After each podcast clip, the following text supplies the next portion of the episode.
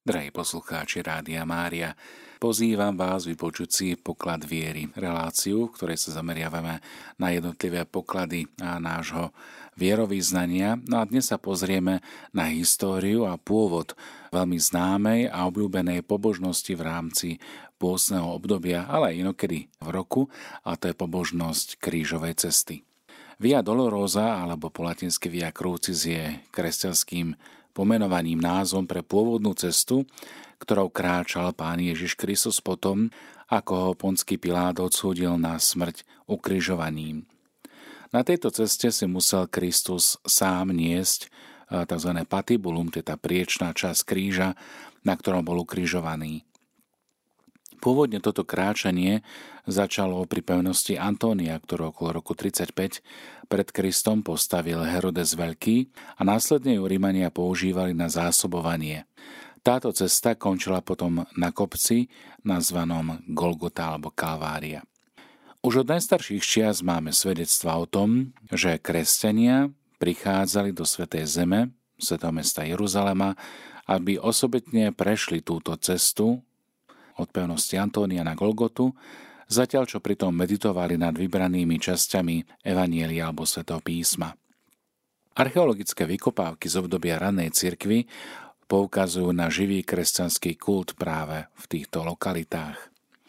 Píše o tom aj malé dielko Peregrinatio Eternie, čiže zápisky alebo taký putnický denník putničky Egérie zo Španielska z roku 381 až 384, ktorá strávila na východe 3 roky a zanechala opis putovania po Svetej Zemi, ale aj opis toho, ako vyzerala napríklad ráno cirkevná liturgia vo Svetom meste Jeruzaleme, najmä počas pôstneho obdobia a potom obdobia Veľkej noci.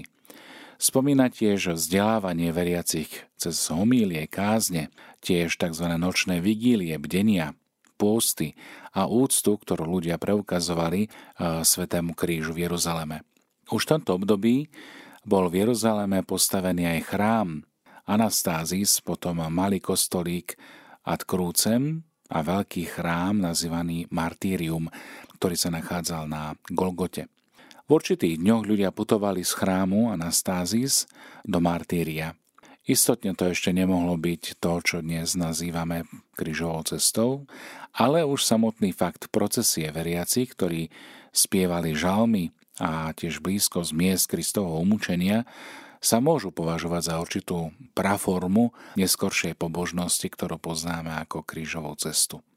Podobne aj svätý Hieronym, ktorý žil v 4. storočí, prelome 4. a 5. píše o veľkom počte pútnikov, kajúcnikov, ktorí najmä v pôstnom období, ale aj vo veľkonočnom čase navštevovali Svetú zem a posvetné miesta v Jeruzaleme. Po obsadení Svetej zeme moslimami, počnúc od 7. storočia po Kristovi, boli tieto aktivity význačne utlmené a pokusy o oslobodenie týchto svetých miest nedopadli tak, ako boli pôvodne plánované. To sú tie známe krížové výpravy. Duchovné kristologicky zamerané texty mm, od svätých Bernarda Sklervo z 12. storočia alebo svätého Františka z Assisi z 13. storočia a potom neskôr aj svätého Bonaventúru v určitom zmysle slova pripravili e, pôdu spiritualite, ktorú dnes poznáme ako pobožnosť e, krížovej cesty. Znovu objavenie tejto duchovnej aktivity aj z pohľadu cirky v Ríme začalo najmä s príkladom františkánov do Svetej Zeme v roku 1342. Aj na základe ich pozbudzovania sa začali stavať malé kaplnky, najprv v Jeruzaleme a po návrate reholníkov do Európy aj v mnohých katolických krajinách. Ich zámerom bolo na pomoc veriacim sústrediť sa na meditáciu a rozjímanie o Kristovom umúčení. V roku 1686 pápež Inocent XI povolil františkánom budovať krížové cesty, kaplnky aj vo vnútri kostolov a zároveň im umožnil udelovať odpustky pri modlitbe krížovej cesty v takomto kostole na miesto púte do Svetej Zeme. Práve tým, ktorí boli nejakým spôsobom pričlenení k ich rádu. Benedikt XIII, pápež v roku 1726, rozšíril toto právo z františkánskych kostolov na všetkých veriacich, čiže aj na farské kostoly. V roku 1731 umožnil pápež Klement XII právo udelovať odpustky aj v iných kostoloch za podmienky, že za ich stavbu zodpovedal františkánsky páter. Z histórie tak napríklad vieme, že v polovici 18. storočia františkánsky kazateľ, kniaz Leonard Sport Mauricia, napomohol postaveniu vyše 500 krížových ciest alebo kalvárií po celej Európe. Svetý Leonard Sport Mauricia zomrel v roku 1751. Počas stáročí sa počet zastavení, ako aj ich znázorňovanie, samozrejme menilo. Dnešný počet staníc krížovej cesty, tak ako ich poznáme, a ako ich znázornenie boli štandarizované v 18. storočí osobitným pápežským dekrétom. Napríklad v Jeruzaleme okolo roku 1515 máme zdokumentované viaceré krížové cesty, ktoré mali 19, 25 alebo dokonca aj 37 zastavení. V súčasnosti máme ustálenú formu 14 zastavení krížovej cesty, ktoré poznáme a sú prakticky skoro v každom katolíckom chráme. Začínajú odsúdením pána Ježiša Pilátom. Druhé zastavenie pán Ježiš berie na kríž na svoje plecia. Tretie zastavenie pán Ježiš padá pod krížom prvý raz. Štvrté zastavenie pán Ježiš sa stretá so svojou matkou. Šimon Cyrenejský pomáha pánu Ježišovi niesť kríž, to je piate zastavenie. Veronika podáva Ježišovi ručník, šieste. Siedme zastavenie pán Ježiš padá druhý raz pod krížom. Napomína pláčúce ženy, to je 8. zastavenie. 9. zastavenie Pán Ježiš padá tretí raz pod krížom. No a 10. zastavenie Pánu Ježišovi zliekajú šaty. Pri 11. zastavení krížovej cesty si spomíname, ako Ježiša prebíjajú na kríž. 12. zastavenie Ježiš na kríži zomiera. 13. to je výraz známej piety, pána Ježiša skladajú z kríža. No a 14. posledné zastavenie krížovej cesty pána Ježiša pochovávajú do hrobu. Z nich 9 má biblické doloženie a 5 sa opiera o cirkevnú tradíciu. Vo svetom roku 1975 schválil pápež svätý Pavol VI úpravu, na základe ktorej krížová cesta môže začať poslednou večerou a končiť skriesením. Takéto krížové cesty šírili už predtým aj jezuiti a nájdeme ich niekoľko aj na Slovensku. Musíme však dodať, že bohužiaľ sú skupiny kresťanov, ktorí napriek výslovnému neodporúčaniu cirkevnej vrchnosti majú záujem prežívať krížovú cestu aj spôsobom, ktorý ju prepája s určitým exprávnym prežívaním pokánia, ako napríklad je taká skupina na Filipínach, kde sa Eh, aktéry nechávajú pribíjať na kríž. Modlitba krížovej cesty je veľmi populárnou aj naprieč stáročiami a v súčasnosti najmä počas pôstneho obdobia a predovšetkým počas slávenia svätého Veľkého týždňa je spojená aj s možnosťou získania plnomocných odpuskov, samozrejme za presne určených podmienok. Na získanie odpuskov sa vo všeobecnosti vyžaduje 5 podmienok, ktoré si môžeme pripomenúť. Základ tvorí sviatostná spoveď, ako oslobodenie sa od viny a hriechu a na získanie viacerých odpuskov stačí jedna svetá spoveď niekoľko dní predtým alebo potom. Následne príjmanie alebo teda prijatie Eucharistie. Modlitba na úmysel svätého Otca, tiež odklon od hriechu, aj všetného a pevné predsavzatie žiť podľa Božej vôle. Napokon vykonanie konkrétneho skutku, na ktorý sa viaže získanie plnomocných odpuskov. Ak sme chorí, môžeme prežiť duchovným úžitkom krížovú cestu tak, že napríklad vezmeme do náručia kríž a rozímame o mučení pána Ježiša. Ako keby v duchu prechádzame od jedného zastavenia krížovej cesty k druhému a na konci sa pomodlíme na úmysel svätého Otca.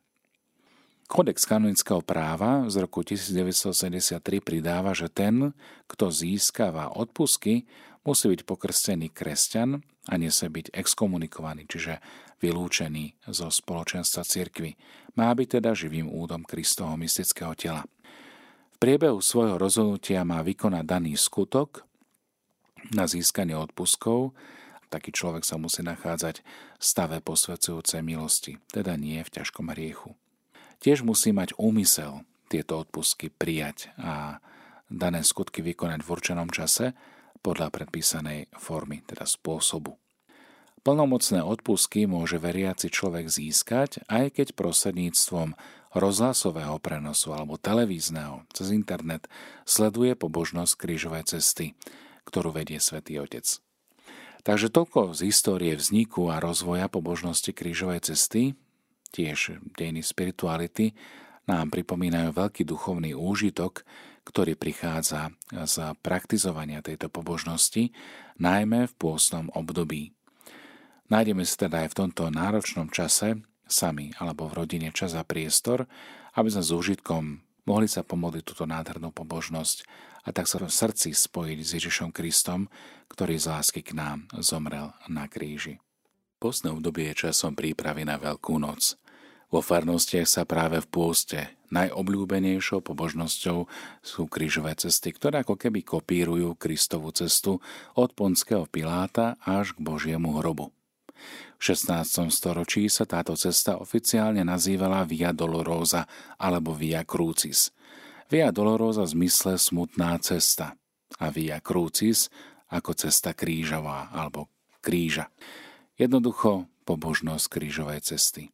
Ako sa však táto pobožnosť vznikla a ako sa vyvinula až do súčasnej podoby, to si povieme v druhom bloku dnešnej relácie Poklad viery.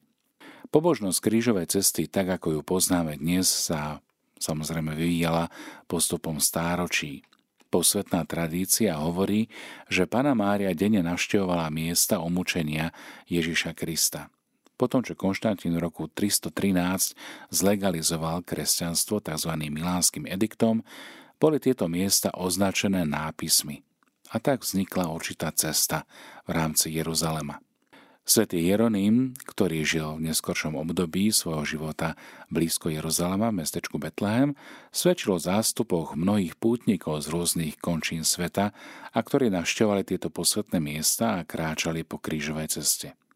Je zaujímavé, že aj svetá Silvia vo svojom dielku Peregrinácio Ad Loca Sancta z roku 380 ide o určitú reportáž svätej Silvie, ktorá kráčala do Svetej Zeme. Veľmi podrobným spôsobom opísala rôzne náboženské praktiky vtedajších pútnikov, ktorí prichádzali prakticky z celého sveta. Avšak nespomenula konkrétnu prax, lebo súbor modlitieb, ktoré by sa dali nazvať krížovou cestou, toto opomenutie však neznamená, že pútnici po krížovej ceste nekráčali. V skutočnosti táto pobožnosť naberala veľkú popularitu. Už v 5. storočí sa v cirkvi rozvinul záujem reprodukovať posvetné miesta a ako keby imitovať krížovú cestu aj v iných oblastiach sveta, aby si pútnici, ktorí nemohli cestovať do ďalekej svetej zeme, mohli duchovne úctiť miesta, ktoré sa veľmi úzko viazali s Ježišovým účením. Napríklad svätý Petronius, ktorý bol biskup Boloni, postavil v kláštore San Stefano skupinu kaplniek, ktoré zobrazovali tie najdôležitejšie posvetné miesta svetine, vrátane aj niekoľkých zastavení krížovej cesty v Jeruzaleme. Podobná myšlienka inšpirovala aj budovu františkánskeho kláštora vo Washingtone, kde je možné navštíviť a vidieť reprodukcie betlémskej kaplnky ale aj hrobky nášho pána Ježiša Krista a ďalších významných svetíň Svetej Zeme. V 14. storočí, konkrétne 1342, boli františkáni menovaní za kustódov svetíň Svetej Zeme. Čo to znamená? Sú to vlastne strážcovia svetíň. Veriaci mohli získať odpustky za modlitbu pri týchto jednotlivých kaplnkách alebo lepšie povedané zastaveniach, a to v Pilátovom sídle, na mieste, kde sa Ježiš stretol so svojou matkou, kde sa rozpráva s jeruzalemskými ženami, tam, kde stretol Šimona Cyrenejského, takisto tam, kde vojaci vyzliekli z neho šaty a kde bol pribitý klincami a napokon pri jeho hrobe.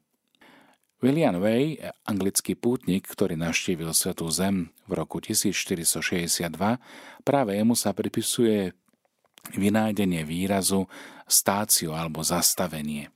Detálne opísal spôsob, akým pútnik nasledoval Kristove kroky.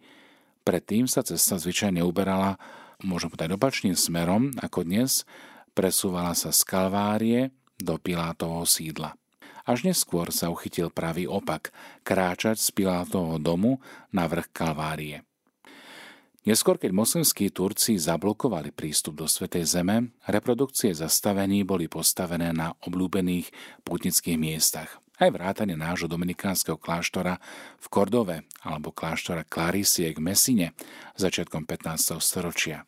Takéto obľúbené putnické miesta bola aj Lovaň, Norimberg, Bamberg, Friburg, Rodos a tiež aj Antwerpy. Mnohé z týchto zastavení boli reprodukované renomovanými umelcami, nož dnes sú považované za majstrovské umelecké diela. V roku 1587 Zulardo oznámil, že moslimovia zakázali komukoľvek zastavovať sa a uctievať zastavenia s nepokrytou hlavou, ani robiť nejaké iné demonstrácie alebo zhromažďovania, čím v podstate potláčali túto formu zbožnosti, priamo vo Svetej Zemi. Napriek tomu popularita pobožnosti krížovej cesty v Európe naďalej rástla. V tom čase počas zastavení sa menil. V opise Williama Veja je 14 zastavení, no len 5 zodpovedá krížovej ceste, ktorú poznáme dnes. Niektoré verzie zahrňali dom boháča z biblického príbehu o Lazárovi, tiež mestskú bránu, cez ktorú prechádzal Kristus, ako aj domy Herodesa či farizeja Šimona. V roku 1584 kniha od Adrichomia uvádza 12 zastavení, ktoré sa zhodujú aj s tými, ktoré poznáme dodnes. Táto kniha bola preložená do niekoľkých svetových jazykov a veľmi rýchlo našla obľubu. V 16. storočí sa začali objavovať náboženské knihy, v ktorých mali krížové cesty 14 zastavení, pričom každé obsahovalo nejakú krátku modlitbu. Až koncom 17. storočia sa spopularizovalo stavanie tzv. Mm, kalvárií alebo jednotlivých zastavení priamo v nejakom regióne alebo na nejakom kopci. Tam, kde to nebolo možné, tak sa takéto zastavenia stavali alebo umiestňovali na stenách kostolov. V roku 1686 pápež Inocent XI uvedomil, že len málo ľudí môže cestovať do Svetej Zeme kvôli útlaku, ktorý tam moslimy robia kresťanom a preto udelil právo postaviť krížové cesty vo všetkých františkánskych kostoloch, prečo mali byť františkánom a ľuďom s nimi spriaznenými udelené rovnaké odpusky, ako keby spoločne kráčali na skutočnú púd do Svetej Zeme. Preto v roku 1726 pápež Benedikt XIII rozšíril tieto odpusky aj na všetkých veriacich. O 5 rokov neskôr pápež Klement XII povolil vytvorenie krížových ciest vo všetkých kostoloch a ustálil ich počet na 14. V roku 1742 pápež Benedikt XVI vyzval všetkých kňazov, aby obohatili svoje kostoly o krížovú cestu, ktorá mala obsahovať 14 krížov. Tie boli zvyčajne sprevádzané obrazmi alebo reliefmi zobrazujúcimi konkrétne zastavenie. Popularitu pobožností podporili aj kazatelia, ako už spomenutý Leonard Sportom Mauricio v Taliansku, ktorý údajne postavil niekoľko stoviek krížových ciest po celom Taliansku. Kvôli súvisu medzi umúčením, smrťou nášho pána a jeho skriesením obsahujú mnohé krížové cesty aj tzv. 15 zastavenie, ktoré opisuje skriesenie. Úplné odpusky sa udelujú tým, ktorí zbožne konajú krížovú cestu a fyzicky prechádzajú od jedného zastavenia k druhému a zároveň rozímajú nad umúčením a smrťou pána Ježiša Krista, ako to uvádza aj Enchiridion odpuskov v čísle 63. Tí, ktorí nemôžu navštíviť kostol, môžu získať rovnaké odpusky s božným čítaním alebo rozímaním o umúčení a smrti nášho pána a k tomu venujú minimálne pol hodiny času. Význam krížovej cesty v zbožnom živote katolíkov neustále pretrváva a potvrdzujú ho aj autority rôznych pápežov, čiže to Pavol VI, ktorý v roku 1975 schválil aj verziu krížovej cesty založenú na Svetom písme, ale aj obľúbený pápež svätý Ján Pavol II, ktorý napísal svoju vlastnú verziu krížovej cesty. Tiež Benedikt XVI, ale súčasný pápež František. Milí priatelia, nech teda pobožnosť krížovej cesty asi nájde miesto aj v tomto roku modlitby, výhradne v tomto čase prípravy na Veľkú noc, aby sme rozímaním nad Kristovým utrpením a jeho smrťou prišli k slávnemu skrieseniu aj v našom živote.